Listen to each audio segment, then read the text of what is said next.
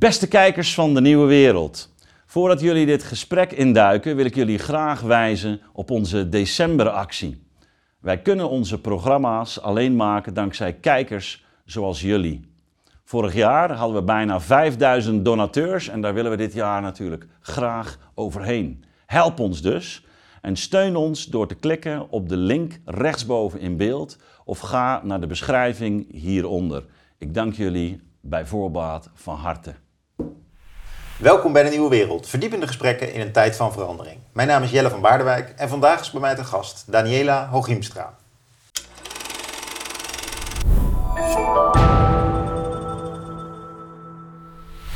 Daniela, je bent er weer. Nu aan die kant van de tafel. Ja, leuk.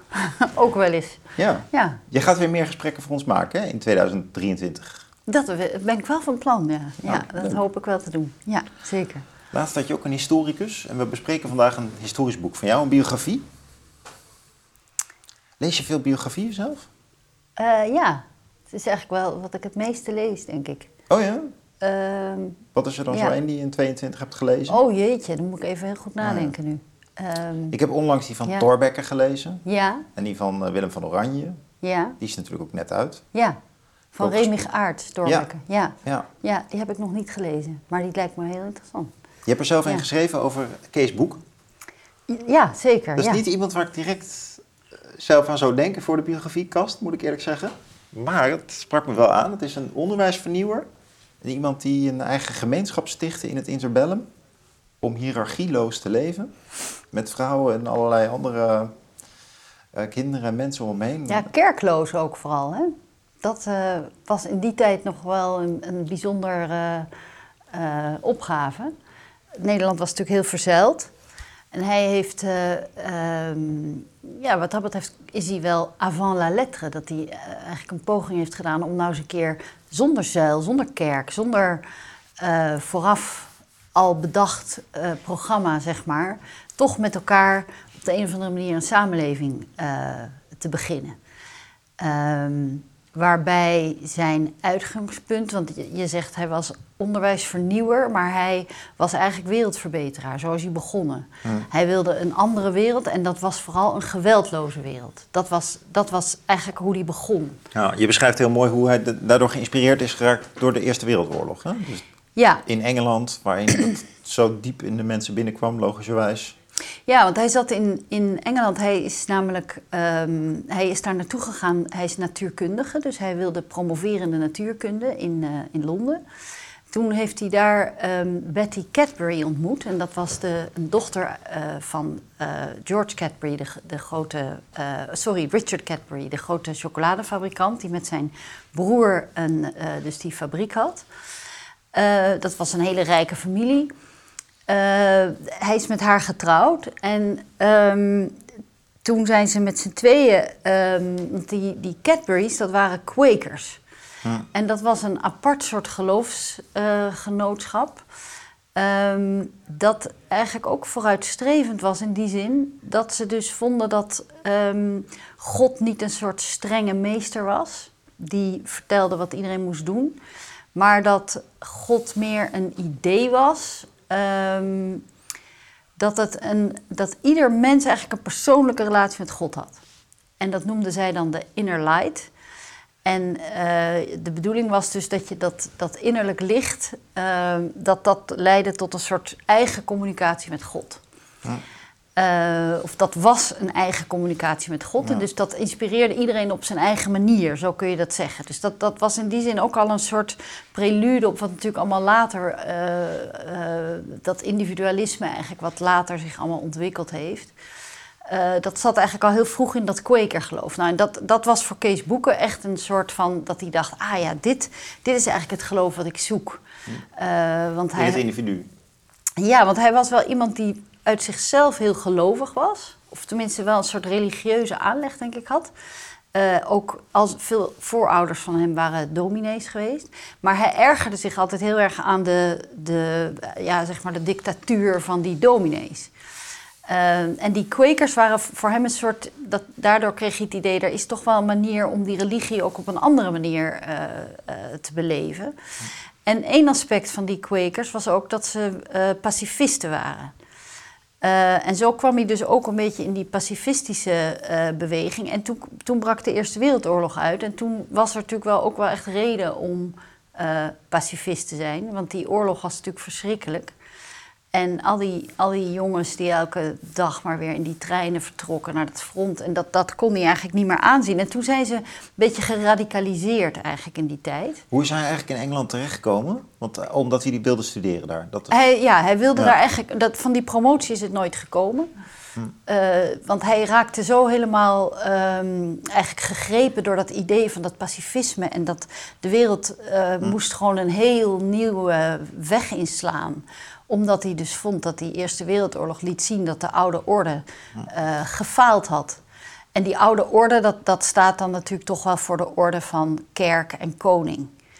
Uh, en ja, dat was wat hem betreft was dat voorbij. En hoe oud was hij toen? Toen was hij, uh, ja, goh, even denken. Hij is geboren in 1884, dus hij was toen een jaar of ja, achter in de twintig of zo. Als ik goed reken. Ja. Uh, nou, 30 was hij, ja. Ja. ja. En, uh, maar goed, hij is daar dus nogal in geradicaliseerd. Zover dat hij. Um, ja, bijna. Het, het, deed me soms ook bijna een beetje denken aan Jehovah-getuigenachtig. Dat hij dus echt geloofde dat er een soort koninkrijk gods aanstaande was. Hm. Maar dat dan eerst de mensen. Uh, ja, al hun slechte gewoontes moesten afleren om, om daar toegang toe te krijgen. En ze stonden dus op, op straat te, te, te, met spandoeken uh, tegen de oorlog te, te, protesteren. En toen is hij op een gegeven moment opgepakt door de politie in de gevangenis gezet in Engeland. Uh, en uiteindelijk uitgezet naar Nederland.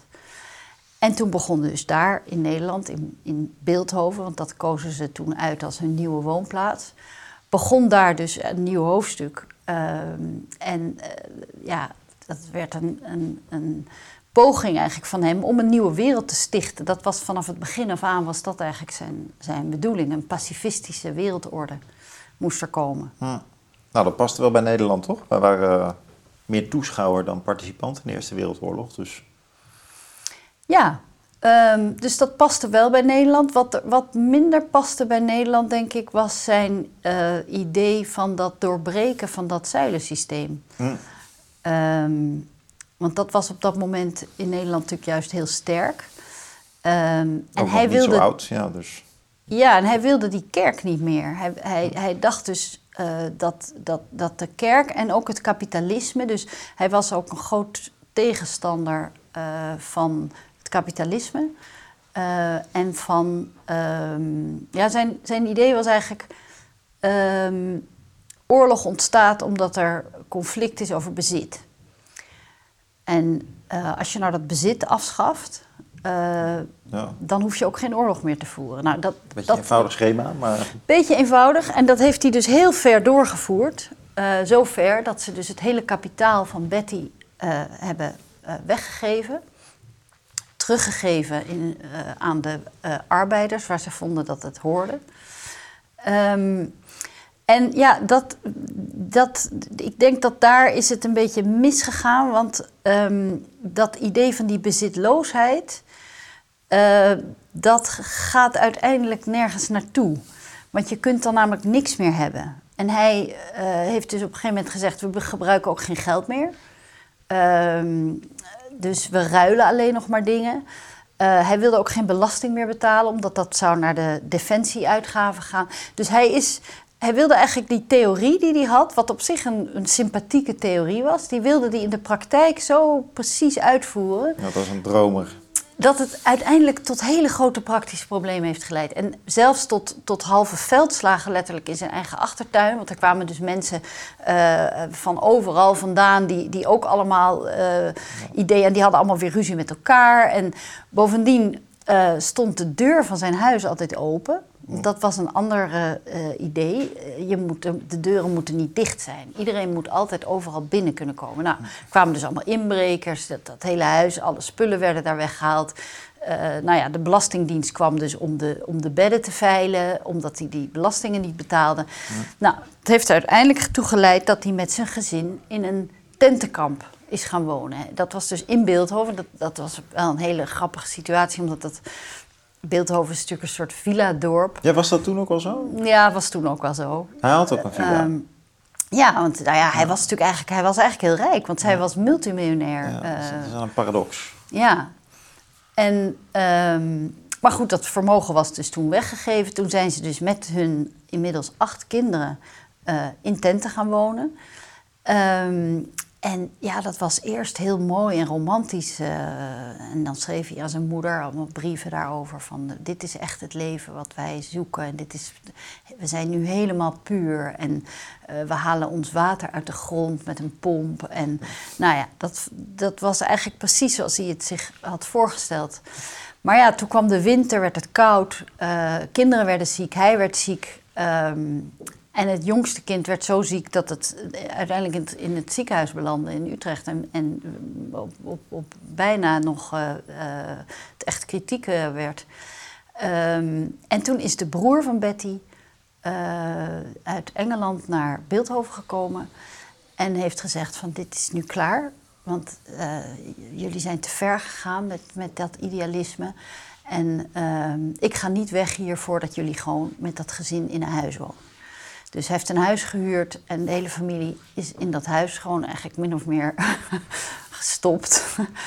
en ehm, nou ja, dat, dat was voor Kees ook wel het inzicht van, eh, ja, dat ideaal, dat, dat is mooi, maar in de praktijk werkt het niet. Dus ehm, eigenlijk is die volwassen wereld, eh, daar krijgen we dit niet meer voor elkaar. We moeten kinderen van begins af aan gaan eh, leren om, eh, om dus op die, op die vreedzame manier met elkaar te leven zonder dat er een, eh, een, een, een kerk of een koning of wat voor autoriteit dan ook is die precies vertelt wat ze moeten doen. Werd hij zelf inmiddels een autoriteit daarin? Ja, dat, dat is een beetje de paradox natuurlijk. Dat hij eigenlijk zelf best een beetje een autoritaire figuur ook weer was op zijn manier. Dus ehm, hij had natuurlijk heel duidelijk altijd ideeën over hoe je dat dan allemaal moest doen. Ehm, Het is wel bijzonder dat zoveel mensen dat aansprekend vonden en ook op een andere manier gingen leven. Of zoveel. Het is misschien ook in een ander perspectief een heel kleine gemeenschap gebleven. Maar het nou, heeft... voor de oorlog was het eh, vrij klein, maar wel heel bijzonder. Het was wel een hele bijzondere plek. En ook, eh, want ik, zoals ik, wat ik nu erover vertel, dan krijg je een beetje een idee dat waren een soort halve garen of zo. Maar zo was het eigenlijk niet. Eh, want intussen was Kees Boeken wel een hele zeer begaafde en intelligente man. Zeer getalenteerd. Een geweldige viool, violist bijvoorbeeld. Hij was een enorme muziekliefhebber. En hij had ook een kring om zich heen van allemaal mensen die dus ehm, ja, eigenlijk ook heel getalenteerd waren.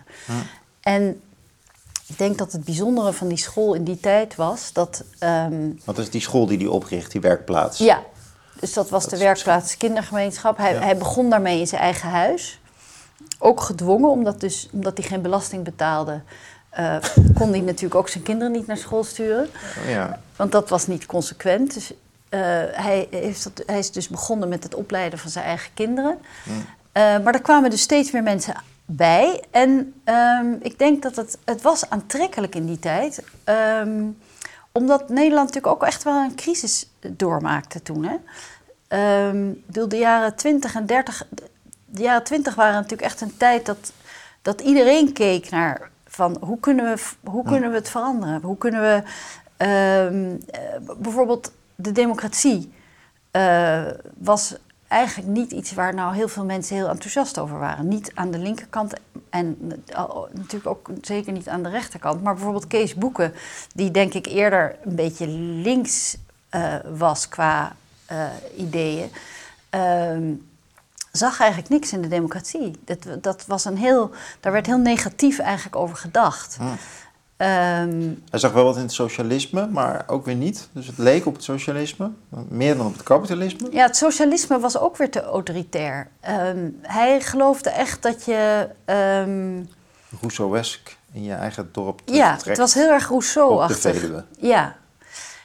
Ja, en het, het- ik denk dat hij maatschappelijk als denker een wel echt mislukt is. Dus dat, dat, dat was gewoon te idealistisch. Dat, het was niet. eh, ehm, re- het was gewoon. Het hield geen rekening met hoe de wereld in werkelijkheid was. Maar ik denk dat zijn ideeën over het onderwijs en hoe je kinderen kunt. ehm, ja, kunt helpen eigenlijk om, eh, om iemand, eh, om, om jezelf te worden, zeg maar, was hij wel vooruitstrevend. En, en ook wel, ehm, ja, had hij toch wel hele goede ideeën. Zeker als je kijkt naar hoe het onderwijs in die tijd georganiseerd was. Hè. Dat waren een soort fabrieken, die, die, die scholen. Eh, met absolute autoriteit van één leraar. Eh, en iedereen moest gewoon maar luisteren en zijn mond houden. En, eh, dus dat, dat, dat heeft hij eh, op de werkplaats echt doorbroken. Ehm, en Is, hij, is, is in zijn eigen huis dus. Maar hoeveel leerlingen zaten er dan uiteindelijk op die werkplaats toen hij nog leefde? in de jaren dertig, nou, volgens mij waren er op een gegeven moment wel... Je, je kreeg wel zo 100, 200, 300 leerlingen. Oh ja, dat is veel ja. Ja, dus het, het, het, het breidde wel steeds meer uit, omdat natuurlijk heel veel mensen het gevoel hadden van daar gebeurt iets nieuws. Dat, dat is, ehm, en het was wel ook echt wat je noemt tegenwoordig dan inclusief. Eh, dus eh, het was niet zo van, oh jij bent eh protestant of jij bent katholiek of jij bent socialist of je bent liberaal of conservatief. Maakte allemaal niks uit. Iedereen, iedereen kon komen daar. Als je maar wel uit die gemeenschap kwam. Of Nee. je kwam toch niet van verre naar de beeld voor school? Jawel, Oh, ja. juist wel. Dat was wel het bijzondere. Er kwam eigenlijk uit het hele land Oh ja. eh, kwamen mensen daar naartoe. Omdat Dat, ze... het is een soort Montessori of Steiner-achtige school geweest, hè? Dit, dit, om, voor het be- beeld mensen nu. Het is eigenlijk iets wat we nu wel veel meer zien. Ja, En op het individu gericht, op de leerling gericht, vrije school, manier van lesgeven. ja, nou Steiner eh, eh, zeker niet. Omdat Steiner was eh, iemand die een, een, een idee, een eigenlijk dogmatisch idee had. Hè? De antroposofie, dat, dat- daar zijn allemaal regels. En dit mag wel en dit mag niet. En dit, je moet, ik weet niet, toch? Bij de hal... Bij Valt de, wel mee, Daar hoor, weet jij maar- waarschijnlijk ja. meer van dan ik. Nou, Ehm, Nou, maar het zit wel in diezelfde tijdgeest, de, die, die, wat boeken zegt over leerlingen. Dus de traditionele orde eh, waarbij de le- leraar de maat aangeeft, die wordt doorbroken. De leerling komt centraal te staan en ook dingen leren die niet per se met het hoofd te maken hebben. Bijvoorbeeld eh, handarbeid, eh, ja. Ja, nee, dus in ding- die zin was het... dingen maken met je handen. Ja, en zo. het was wel iets wat... Meer lichamelijk, dat, dat, ze, Ja. dat zie je ook wel bij Steiner en bij Montessori. Ja, ja. nee, er was in die tijd natuurlijk... eh, je had ook Jan helpen. Lichthart, eh, hoofd, hart en handen. Weet je, dat waren natuurlijk allemaal... eh, hij was wat dat betreft ook niet een soort van hele unieke denker. Want er waren heel veel mensen die allemaal nieuwe ideeën hadden over onderwijs. Ja, hij was een kind Dus- van zijn tijd. Ja, Ja, Ja. Of een voorloper ook toen. Ja, ik denk wat bijzonder was aan hem was het, de enorme overgave waarmee hij zich in de praktijk eh er ook echt mee bemoeide. En ook zijn originaliteit, zijn, zijn manier van denken. Ehm, eh, en en eh, ja, ook creativiteit eigenlijk. Hij, hij was ontzettend creatief. Dus er, er gebeurde daar op school gewoon heel veel. En, en daarom trok hij dus ook allemaal hele bijzondere mensen aan. Ehm, die die school toch wel tot iets heel, heel bijzonders maken, maakte. En hij wist ook mensen aan te trekken en andere directeuren en zo die dat ook in zijn geest konden uitvoeren. Eh, nou nee, want hij was wel altijd... eh, Hij bleef de directeur. Ja, hij, je zou hem zo nooit mogen noemen, want dat... eh, de- Ja, Dat past niet bij zijn wereldbeeld. De, hij was, de, de leraren waren medewerkers en de leerlingen waren werkers. Eh, en eh, hij was gewoon een medewerker dus eigenlijk. Ehm, maar dan toch natuurlijk wel een medewerker die uiteindelijk wel vaak de doorslag eh, gaf. Ehm, en ja, dat was ook wel ingewikkeld. Er waren wel veel conflicten ook weer, toch? Ehm, op een gegeven moment had je Joop Westerwil. Dat was een, eh, ehm, die is later eh, in het verzet in de oorlog een bekende figuur geworden. Die kwam van de Montessori-school in Rotterdam. En die werd er eigenlijk een hele belangrijke figuur ook op de werkplaats, omdat dat iemand was die wel iets praktischer was. Eh, en ook wel wat autoritairder tegen de leerlingen. Die, die dus gewoon zeiden, we gaan nu dit doen, we gaan dat doen. Terwijl Kees die zweefde eigenlijk altijd een beetje als een soort uh, ja, heilige geest boven de school. Ehm, en dat tussen hun tweeën is op een gegeven moment ook wel... Ehm, maar ja, dat is het mooie als je zo'n onderzoek doet. Dat je dan dus... Uh, ik had een prachtig archief tot mijn beschikking. Dus dan Ehm, zie je al die kleine uh, conflictjes en dingen, die, die kun je dan helemaal eigenlijk onderzoeken. Dat, dat je, en, en daaraan zag je dus ook dat dat ideaal van Kees toch altijd heel moeilijk was. Want ehm, ja, geen autoriteit, maar wel macht, dat, dat, dat bestaat natuurlijk eigenlijk niet. Hm. Uh, terwijl hij die macht toch wel graag een beetje wilde hebben daar, denk ik. Het is wel grappig dat jouw, jouw biografie is echt in die zin wel het midden tussen een psychologisch portret en een tijdgeest analyse. Want je, je, je, vertelt wel echt iets over zijn, iets van zijn karakter komt helemaal tot leven. Ja. En, maar het zegt ook heel veel over de tijd en de idealen. Ja, op een bepaalde manier bijvoorbeeld, het doet me ook heel erg denken aan de jaren 60, waarin hippies met elkaar in een commune gaan wonen. En dan worden ze uiteindelijk toch ook burgerlijk in de jaren 80 en nemen een hypotheek en vergeten ze dat allemaal weer. Dat heeft hij dan niet gehad, maar dat dat idealisme van zo'n gemeenschap ook moeilijk vol te houden is. Dat, maar dat dat toen al bestond, dat uh, is natuurlijk uh, ja, hij, hij bijzonder om te ervaren. Echt wel een, wat je kunt wel zeggen, hij is een hippie avant la lettre. Hij heeft eigenlijk, en, dat is wel, vind ik echt heel bijzonder aan hem. Hij, hij was gewoon zo'n zo'n originele denker en zo'n creatieve denker. Uh, en hij ging zo. Maar waar blijkt het dan bijvoorbeeld uit dat hij zo creatief is? Dat zei je net ook al ehm, bijvoorbeeld in die school, hè? Maar... Ja. Um... Zit dat op de concepten of dat hij dat dan concreet weet te maken? Nou ja, bijvoorbeeld wat hij dan bedacht. Uh, de, autoriteit was natuurlijk altijd het probleem in de praktijk. Hè? Dus uh, bijvoorbeeld, hoe krijg je een klas stil? Een klas met kinderen. Uh, nou, als je dus niet kan zeggen, nou moet iedereen zijn mond houden, dan moet je dus iets anders verzinnen. Nou, wat was dan de, de, de, wat Kees dan bedacht? als de medewerker dus voor de klas staat, dan, en hij wil graag dat het stil is, dan eh, doet hij zijn hand omhoog. En dan gaat hij dus zo staan. En dan uh, de regel, dan was er dus toch wel even een regel. Ah, zodra je zag uh, dat iemand met zijn hand omhoog stond, dan was het de bedoeling dat jij ook met je hand omhoog ging staan of zitten. Uh, en dan was de andere regel, als je met je hand omhoog zit of staat, dan kun je niet ook praten tegelijkertijd. Nou, dat was dus een manier. En het grappige is, ik heb later op de school gezeten. Toen, het al, ehm, dat, toen leek het al helemaal niet meer op wat het in de jaren dertig ooit was. Het was een veel gewonere school geworden. Maar dit, dit deden wij nog wel. En het werkte gewoon heel goed. Dus ik, ik, was daar totaal aan gewend. Dat zodra ik dus eh, dan de medewerker zo zag staan, dan, dan ging ik ook zo zitten. En dan, binnen een kortste keer zat de hele klas zo en dan was het gewoon helemaal stil. Ja, dat is het, ja. Dus hij wist creatief om te gaan met de opgave waar je voor gesteld ziet als docent, namelijk toch orde en hiërarchie handhaven op een manier die dan niet autoritair is. En daar was hij creatief in. Ja, ja. ja. Nou, dat is ook best knap. Ja, het blijft knap om een, stil, een klas stil te krijgen. Ja, en hij had dus wel een, een uh, bijvoorbeeld zijn, nou ja, zijn muziekuitvoeringen bijvoorbeeld, hè, die, waren, die waren echt legendarisch. Uh, daar kwamen dus muzikanten op af uh, die, die echt professioneel waren ook. Omdat dus iedereen hm. wist van dat dat zijn hele bijzondere uh, avondjes. avonden. Uh, en dan werd dus gewoon, al die kinderen die zaten gewoon in dat orkest. En die zaten daar allemaal samen. En de een was fantastisch, was een supertalent. De ander die, die kon echt net misschien met, met, een, een hand op een gong slaan. Uh, en weer een ander die zong eigenlijk vals. Maar het, dat maakte allemaal niet uit. Op de een of andere manier lukte het om dat, dat zooitje ongeregeld, om het maar even zo te noemen, om daar iets heel fantastisch van te maken. En om daar dus ook uh, uh, dan ineens was daar een solist, ik ben, ben een beetje slecht op het moment met naam ont, uh, onthouden, maar dat was dan een hele beroemde solist die ook gewoon in het concertgebouw stond. Die kwam daar dan gewoon ook, ook meedoen. Ja. En dus, dus een wervende, charismatische persoonlijkheid die mensen echt aan zich wist te binden. Van verre af aantrok. Ja. Ja. ja. En, um... Maar ook toch zo principieel, rigide. Zelfs dat hij geen belasting wil betalen en zo. Het wel een hele moeilijke man moeten zijn geweest. Nou ja, hij, hij, was wat dat betreft voor mij als biograaf wel echt een, een uh, uh, hoe noem je dat? Een, uh, een behoorlijk moeilijk geval.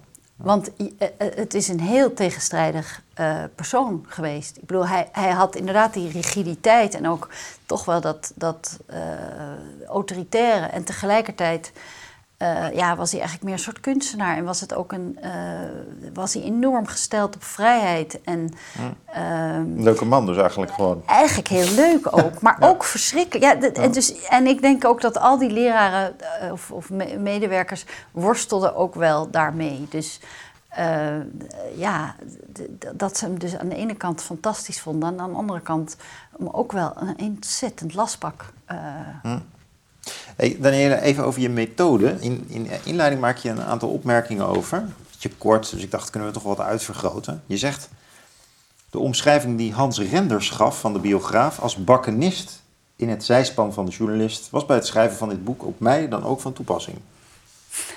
Zoals ik me ook thuis voel bij de dienstkwalificatie van de historicus in actie.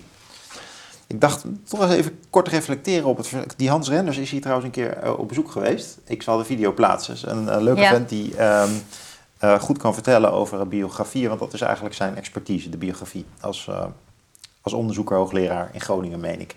Maar ja, ben je nou eigenlijk meer journalistiek te werk gaan of meer wetenschappelijk historicus? Dat zijn eigenlijk jouw twee gereedschapskisten, hè? Of loopt dat helemaal bij jou, loopt dat in elkaar over? Weet je, ja, nou, ik voor de me- krant lees je ook vaak portretten van mensen. Dan, en, Ja. en zeker nu richting. ehm, we nemen dit op in december, ik weet niet wanneer het geplaatst wordt, maar zeker nu richting de, de kerstvakantie zie je dat heel veel. Veel biografische schetsen in, de, in kranten. Die Ja. ook vaak leuk zijn om te lezen. Maar dat is meer journalistiek, zal ik maar zeggen. Want Ja, nee, ik heb me als journalist heb ik ook altijd veel portretten geschreven. Ik, ik, vind, het een hele, ik vind het een heel fijn genre. ehm, om te proberen om iemand te begrijpen en ook en, een soort combinatie te maken, wat je al zei, tussen de psychologie van iemand, maar ook de, de wereld om hem heen, zeg maar. Ehm, dus dat vind ik heel leuk. En dat doe ik eigenlijk in het verleden ook. Dus dat heb ik hier, wat dat betreft, ben ik inderdaad een beetje een soort journalist in, de, in het verleden. Eh, want eh, je kunt, denk ik, in het verleden ook wel een soort, als een soort journalist te werk gaan. Eh, toch een beetje speuren. maar waarom, Ehm. waarom ik het vraag is, omdat je bent gepromoveerd op dit boek, hè? Ja. Dat is al een tijdje geleden, het is een herdruk. Mhm. Maar dan, eh, dan verwacht je toch ook meer als eh, eh, wetenschapper dat het een soort van, ja, dat het toch zijn leven echt boekstaaft. Dat, het, dat de feitenbasis vooral heel erg op orde is. en de nou, journalist dat- schrijft toch iets meer op niveau van showigheid. En, Ja, maar dat heb ik hier wel gedaan. Want ik, ik heb, Je doet het ehm, allebei. Ja, ik heb dat wel, eh, omdat dit boek is gebaseerd op een, eh, het archief wat in het ISG eh, ligt. En dat is een enorm archief. Dat is dus het archief van zowel de werkplaats als het persoonlijke archief van Kees Boeken en de familie Cadbury. En ik ben, ik denk, bijna twee jaar bezig geweest om eigenlijk dat hele archief te ontsluiten. Dus ik heb, ik denk niet dat, dat, dat er heel veel nog Hm. is in het leven van Kees Boeken wat niet in dat boek staat. nou nee, ik bedoel, je moet... Nou, dat is mooi, ja. nou nee, het is, dus de wetenschap, het wetenschappelijke doel is ook gehaald. ja, nou ja, Ja. dat mag je, mag je verwachten als je promoveert. Ja, nou, Ehm, de en ik denk ook wel, ik- ja, ik, ik, dat durf ik wel te zeggen dat dat zo is, ja. Ja. Ja, Terug naar Kees. Ehm, was, wa- wa- was die man uiteindelijk tevreden met zijn, eh, met zijn leven, met zijn prestaties? nee. Nee, hij is, hij is eh, eigenlijk, eh, Wat jammer eigenlijk als je zoveel voor elkaar krijgt. ja, dat is ontzettend jammer, ja. Maar hij is, eh, ja, het is een, een, een ehm, je hebt na de oorlog is, is er eigenlijk weer een nieuwe fase. Het zijn steeds nieuwe fasen eigenlijk. Dus je, ik, bedoel, ik legde net al uit, het begint dus in Engeland. Eh, dan krijg je die fase van de, in de jaren dertig, van dat dat schooltje zich langzamerhand ontwikkelt.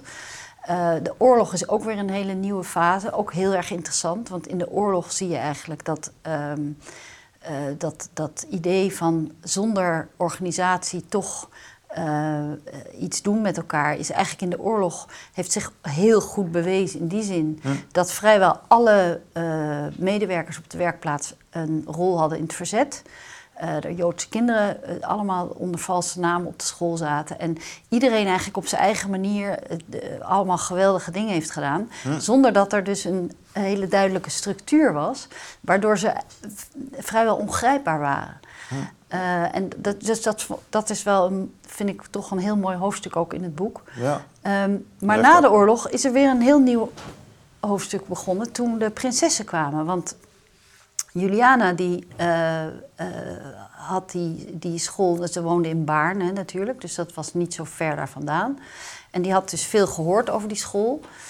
En het feit dat dus de, de werkplaats goed was in de oorlog, hè, dat heeft, een, eh, heeft Kees Boeken, denk ik, qua status heel erg goed gedaan. In de jaren dertig werd hij toch door de meer, zeg maar, established mensen een beetje gezien, toch een beetje als een gekke, gekke club. Maar na de oorlog eh, was er Ja. natuurlijk een nieuwe verdeling. Het was, was je goed of was je fout? Nou, hij- zij waren goed. Dus. En dat was voor het Koninklijk Huis, eh, heeft dat wel de aandacht getrokken. Want daar waren ze natuurlijk, Wilhelmina was daar erg op gebrand. Ehm, bovendien had de eerste premier van Nederland, eh, of van na de oorlog, eh, Eh, zijn zoon had op de school gezeten in de oorlog. En zijn zoon was een beetje een moeilijke, eh, eh, moeilijk opvoedbare jongen. En die is toen helemaal opgebloeid op de werkplaats. Dus die wel, had een soort eeuwige dankbaarheid aan Kees, dat hij dat eh, voor elkaar had gekregen.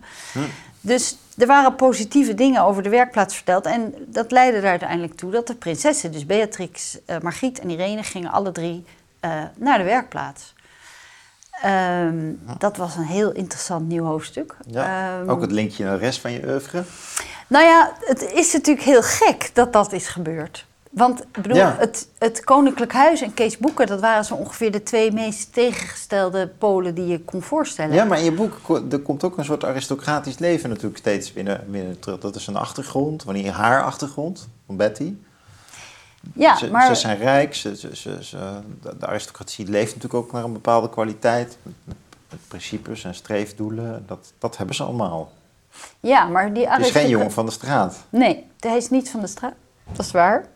Ehm, aan de andere kant waren die Quakers wel, wel echt een apart soort aristocraten ook. Hè? Ik bedoel, die, die Cadbury-fabriek bijvoorbeeld, dat, dat was echt heel vooruitstrevend in die tijd. Die hadden dus een heel dorp gebouwd voor, de, voor, hun, eh, voor hun arbeiders. Nou, als je kijkt naar hoe eh, Engeland eh, in die industriële tijd, hoe dat ge- geregeld was met, met, met mensen die werden uitgebuit. En Ja. dat was bij Cadbury allemaal heel anders. Ja. Ehm, dus ze waren wel van meet af aan, ja, nou, ze waren heel erg rijk, die Cadbury's, zeker. Maar ze, ze waren niet, ehm, de, de- de- ja, ze hoorden niet, zeg maar, bij die, bij die aristocratie, bij, de, bij, bij een beetje meer dat, dat, dat, dat, die koninklijke sfeer. Daar, daar waren ze altijd heel ver van af. Hm.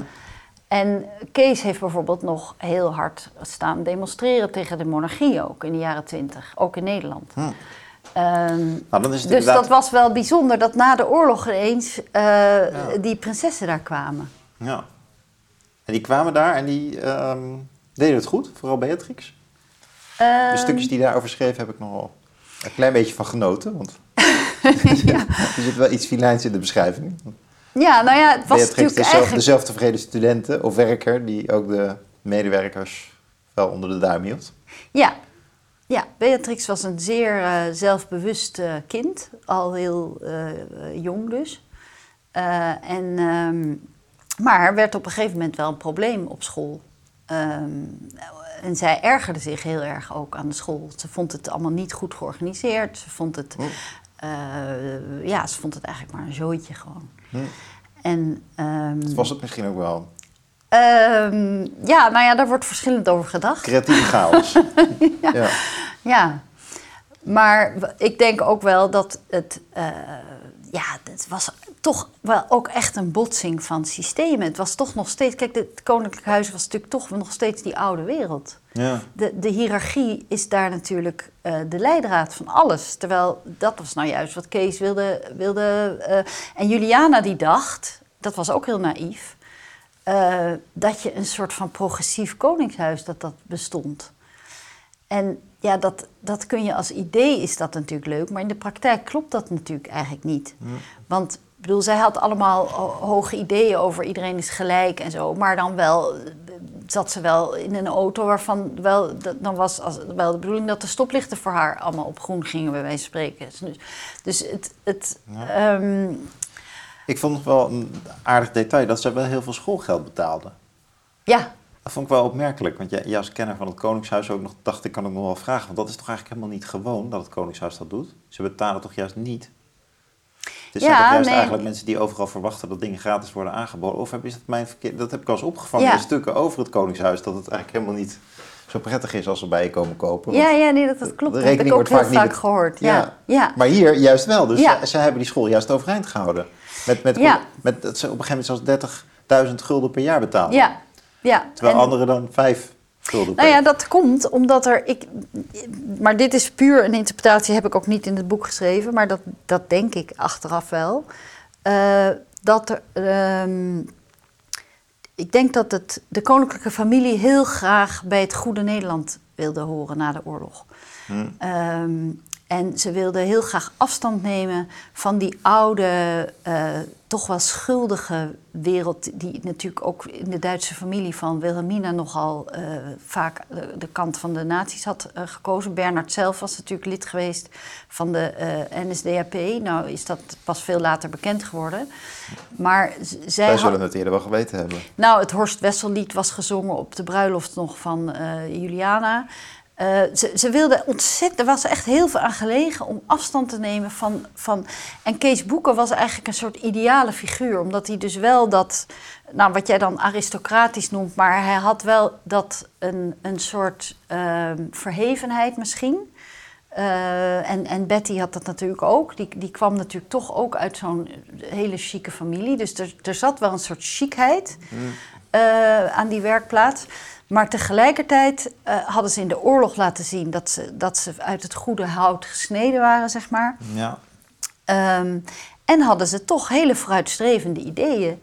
eh, die, die Juliana gewoon heel graag wilde omarmen en die, die, die ze ook wilde uitstralen. Ze, wilde, ze, ze heeft toen bijvoorbeeld ook aan, aan Kees gezegd van... ehm, wat voor kleren moeten de, de meisjes aan? Want eh, de kinderen zullen wel heel arm zijn. eh, na de, de, de meeste mensen hebben natuurlijk eh, helemaal niks. Want dat was ook zo hè, in, in, in 45. Ik bedoel, na die hongerwinter, mensen, mensen Ja. hadden helemaal niks meer. Ja, Dus- is raad gevraagd aan Kees en die gaf het graag. Ja, en die, want dan, nou ja, dan was het ook van ja, dat is inderdaad maar beter, gewoon eenvoudig en niet. Ja. want ja, dat dat. Ze moesten ook normaliseren op die school. Ja, en, en gewoon meehelpen met schoonmaken, hè, want dat was ook de leerlingen die, die maakten het gebouw schoon. Ja. Dat deden ze zelf. Maar waarom was Kees nou uiteindelijk niet tevreden over wat hij nou allemaal bereikt heeft in zijn leven? Wat, wat, waar zit hem dat dan in? Nou, omdat ehm, dat heeft ook wel met de komst van die prinsessen te maken. Door toen die prinsessen kwamen, ehm, werden de schijnwerpers stonden ineens helemaal op de werkplaats. Hm. En Kees werd eh, eigenlijk door het establishment helemaal omarmd. Dus eh, de premier van het land die was hem dankbaar omdat hij zijn zoon zo eh, goed door de oorlog had geholpen. Eh, de koningin bracht haar kinderen op de school. Ehm, iedereen, de aanmeldingen voor de school die, die, die, die, die gingen, stegen de lucht in. Ehm, hij werd overal uitgenodigd, ook door de regering, eh, om over onderwijs te praten, mee Ja. te denken. Want dat Eh, deed hij, hij had het ook wel aan zichzelf te danken dat iedereen die school kende. Want hij vertelde er veel over in den landen. Ja, had hij altijd al gedaan. Lezingen geven, ja. Ja. had hij altijd al gedaan. Maar nu ineens was, was zeg maar ook de elite van Nederland, of de bestuurlijke elite, die was ineens heel erg geïnteresseerd Ja, ja, ja, in alles. Ehm, maar tegelijkertijd eh, werd er ook gezegd van ja, hebben nu prinsessen op school, dus we kunnen eh, ons eigenlijk niet meer permitteren om maar zo'n beetje houtje touwtje met elkaar alles zo'n beetje op te lossen.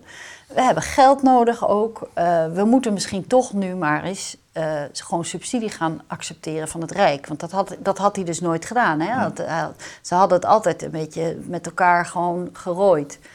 Ehm, en ja, als je subsidie accepteert, dan moet Ja. je dus ook je gaan houden aan eh, regels. En ehm, nou ja, daar kwamen dus steeds meer mensen die ook zeiden van ja, we moeten gewoon examens gaan doen. Want hij, Maar hij was toch al leerplicht en zo? Dat, hij wist dan die dans tot dan gewoon goed te ontspringen. Ja, ja, hij had toch altijd heel, heel erg zijn eigen.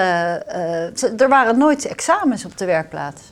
Dus je, je, je kon ook geen. eh, Er je was kon, geen eindtermencheck in groep 8. Nee, je had het proevensysteem wat dus door Joop Westerwiel toen is verzonnen. Dat was dan nog een klein beetje dat je iets van een toets nog moest doen. Ja. Ehm, maar ja, eh, dus, maar goed, doordat dus die prinsessen kwamen, gingen dus allemaal mensen zich met die school bemoeien. Eh, en is Kees eigenlijk langzamerhand, hij was toen ook al best oud, hij was al in de 70 volgens mij toen. Ehm, hebben eigenlijk al die belangrijke mensen, om het maar even zo te noemen, hebben hem langzamerhand een beetje zo naar de uitgang van die school uh, gedirigeerd. Steeds meer van ja, is goed Kees, ja, is goed. Maar Ja, dan ja. intussen, nou, we gaan dit wel even anders regelen. Want dit, dit, dat, dit kan zo natuurlijk niet. Mm. En hij, nou ja, dat beschrijf ik ook heel eh, uitgebreid. Hoe wanhopig hij daarvan wordt. En, en dat eigenlijk alle, al zijn... Maar wat eh, jammer eigenlijk, hè? Want hij kon toch zijn koninkrijk juist overlaten aan anderen. Dat is, waar- waarom, waarom kon hij dat niet loslaten? Wat, Ja, nou ja, dat... omdat dat, het toch te ver af kwam te staan van de oorsprong. van Het oorspronkelijke idee. Ja, en, en, en ik denk ook wel, omdat dus zijn oorspronkelijke idee uiteindelijk eh, altijd wel te idealistisch gebleven is. Eh, hoe mooi het was ook en hoeveel mooie dingen het ook heeft, hoeveel mensen het ook heeft geïnspireerd. Want dat, ik denk dat dat de kracht is geweest van de school, dat er gewoon een enorme inspiratie van uitging en dat er enorme vrijheid was voor mensen om. ehm, om zich te ontplooien en om, om, om ja, met elkaar bijzondere dingen te doen. Dus dat, en dat was zeker in die tijd, in de jaren dertig, was dat, was dat echt een doorbraak. Eh, dus daardoor heeft hij iets heel moois gecreëerd. Tegelijkertijd eh, was het eigenlijk nooit bestand eh, tegen, de, tegen de werkelijkheid. En zeker niet, en dat is een heel belangrijk aspect, eh, tegen de schaalvergroting. Het, de werkplaats is een, is een prachtig systeem als het klein is. Maar ja, maar eigenlijk vanaf het moment dat het, dat het groot werd, ja, dan, dan, dan moet je dus dingen gaan vastleggen. Ja. Eh, en dan moeten er protocollen komen, en dan moeten er regels komen, en dan moeten er examens komen. En dan, eigenlijk moesten al die dingen gebeuren waar hij dus eh, oorspronkelijk juist, eh, wat hij oorspronkelijk juist allemaal overboord had willen gooien. En waar hij juist. ja. eh, En de korte Montessori metten- scholen en de vrije scholen hebben dit wel kunnen doen. Nou ja, die waren natuurlijk van, van begin af aan altijd zelfs systemen. Hij, hij, het, onderwijs op de werkplaats leek wel heel erg op de Montessori-school. Maar het heeft nooit dat systeem willen eh, omarmen. Omdat Kees dus eh, juist principieel vond dat je niet, geen systeem moest hebben. Hij- zijn overtuiging was, elke keer als zich een probleem aandient of een kwestie... moet je met elkaar gaan zitten en gaan kijken... hoe kunnen we dit nu op dit moment het beste Dat oplossen. was echt een zwever. Ja, vind je? Ja. Ja, het is ook heel goed namelijk. Ja? Ja, het werkte ook heel goed. Hm. Je hebt zelf op zo'n school gezeten, hè? Ja, op deze school. Ja. Ja. En toen werkte het ook nog.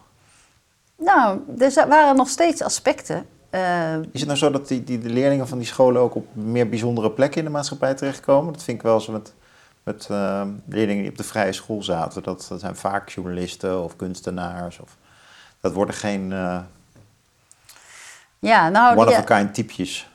Of kun je dat, Dat zo generaliseren niet. niet zeggen? ik denk niet dat het je echt opleidt om, eh, om, om in een eh, hele strakke organisatie eh, te werken. Dat, dat, Nee. dat geloof ik niet. Ehm, maar ik ben het wel met je eens hoor, dat, het, dat er dus veel wel zweverigheid was. En en nou ja, dat, dat, dat, dat heeft dus zijn leven ook laten zien dat, het, dat uiteindelijk dit ideaal niet bestand was tegen de, tegen de werkelijkheid. Ehm, maar tegelijkertijd ehm, ja, geloof ik wel dat als je mensen vrijheid geeft, dat ze ook verantwoordelijkheid nemen. En dat, dat is wel een heel eh, mooi iets aan die school, dat je dat ook wel zag. Eh, hoe die kinderen, tot hoeveel dingen ze eigenlijk in staat waren met elkaar. Eh, juist doordat niet de hele tijd iedereen ze vertelde wat ze allemaal moesten doen. Ja, ja, ja, ja. Ik vind het zelf wel eens ingewikkeld aan het hedendaagse onderwijs dat iedereen dit idee inmiddels omarmt. En dat er daardoor eigenlijk nog wel erg weinig aandacht gaat naar eh, cognitieve ontwikkeling. Ja, nou, daar heb je helemaal gelijk. En dat Dus is dat het is- dat grappige. dat is- d- die ontwikkeling heb ik ook doorgemaakt. Eh, omdat ik eh, ben ook veel meer gaan inzien hoe belangrijk het, zeker in het onderwijs, is. want eigenlijk al die ideeën die hij had, die zijn later allemaal uitgevoerd, hè? Ja. Vanaf de jaren zestig. Ja. Eh, is, is, is al, al, die, die, die ideeën over de, de vrije ontplooiing en zo, die zijn allemaal... eh, maar ook geen in- machtsverhoudingen. De leraar die ook maar een soort coach is. Precies, ja. Ja. Nou, en, en dat vind ik een, een eh, dat vind ik echt een vergissing. Ehm, dat de autoriteit van de leraar zo is eh, verdwenen. En dan bedoel ik niet zozeer de autoriteit van eh, zo'n soort eh, onbenaderbare dominee-achtige figuur, maar gewoon de kennis van de leraar. Ik bedoel, dat, dat, dat is natuurlijk toch wel heel belangrijk. Ja. En, het, en de paradox van het geheel is dat ik, dat ik juist heb gezien dat in de jaren dertig, toen, toen dus die school het meest was wat, wat Kees wilde dat het werd, eh, was juist de positie van de leraar heel belangrijk. Dat is het grappige Ja, ja. Omdat dat namelijk hele bijzondere figuren allemaal waren. En al die mensen die ik gesproken heb ook, die in die tijd op de school zaten, die herinneren zich allemaal die leraar. Dat was dus de, de, de eh, Hein Herbers, de geschiedenisleraar, eh eh, Von der Dunk, eh, de, de, de, de tekenleraar. Eh, de- dus het waren juist die leraren, die waren eigenlijk de zon van die school. Hm. Ehm, Ja, boeiend. Dat is, maakt het dan weer juist wel weer heel actueel. Hey, afrondend nog iets, nog één thema waar je misschien wat over kan vertellen, namelijk zijn vrouw en die acht kinderen. Hoe heeft hij dat als, hoe deden zij dat als, als gezin? Wat, wat vond zij van, van, van alles? Was, werd zij er gelukkig van? Eh, hoe was zij erbij betrokken? Hij, hij was een man met idealen die niet tegen hiërarchie kon, dus hij zou ook wel behoorlijk geëmancipeerd zijn geweest. Ehm, nou, ehm, ik denk dat zij een veel belangrijkere rol heeft gehad eh, dan je aan de buitenkant zag. Ehm, dus zij speelde een, eh, echt een vrouwenrol. Hm. Dus een beetje altijd op de achtergrond. Maar ik denk dat zij intussen ehm, eigenlijk ook een soort motor was. Het, het grappige is dat heel veel van wat op die werkplaats eh, gebeurde, eh, als je dat vergelijkt met hoe de, de, de Cadbury-fabriek eh, dingen organiseerde voor werknemers. Ze hadden daar een gymzaal, Oh. een zwembad, eh, allerlei. Ze deden voortdurend aan ontwikkeling van de, van de, van de werkers. Hè. Eh, de- dus de- ik, ik zag ontzettend veel overeenkomsten eigenlijk met die Quaker-idealen, die allemaal via Betty ook weer in Beeldhoven terechtkwamen. Ehm, Hm. En ehm, wat denk ik het, eh, misschien wel het, probleem wel geweest is, is dat zij, eh, Betty was een heel, eh, ja, eigenlijk onverstoorbaar persoon, die als ze een ideaal eenmaal had, dan, dan ging ze gewoon door. En daaraan ontleende, denk ik, Kees een heleboel kracht. Hm. Eh, die eigenlijk elk idee wat hij verzon, dat werd door Betty op een soort eh, hele conscientieuze manier opgepakt. En eh, ja, zij was een soort stille kracht die, die dat allemaal ook mogelijk maakte. Ja, Ehm, toch de sterke vrouw aan zijn zijde. ja, ze hebben ook na op de werkplaats, want de werkplaats bestaat nog steeds. Hè, ze, nadat dit mijn boek was verschenen, hebben ze ook een, een speciaal soort ehm, eh, aandenken aan Betty eh, op het terrein van de school eh, neergezet. Omdat ze zich ook realiseerden van ja, wat, wat belangrijk is zij eigenlijk ook geweest. Te veel aandacht aan Kees besteed. Ja, Het leven en de werkplaats van Kees Boekenmensen. Eh, als het je aanspreekt, als je geïnteresseerd bent in onderwijsgeschiedenis eigenlijk... en van biografie houdt, kan ik het zeer aanraden. Ook omdat het lekker fris geschreven is, dus je vliegt er doorheen. En omdat er toch ook een paar saillante lijntjes in zitten naar het Koninklijk Huis. Aan jou wel besteed. Dankjewel. Dank dat je er was, eh, Daniela.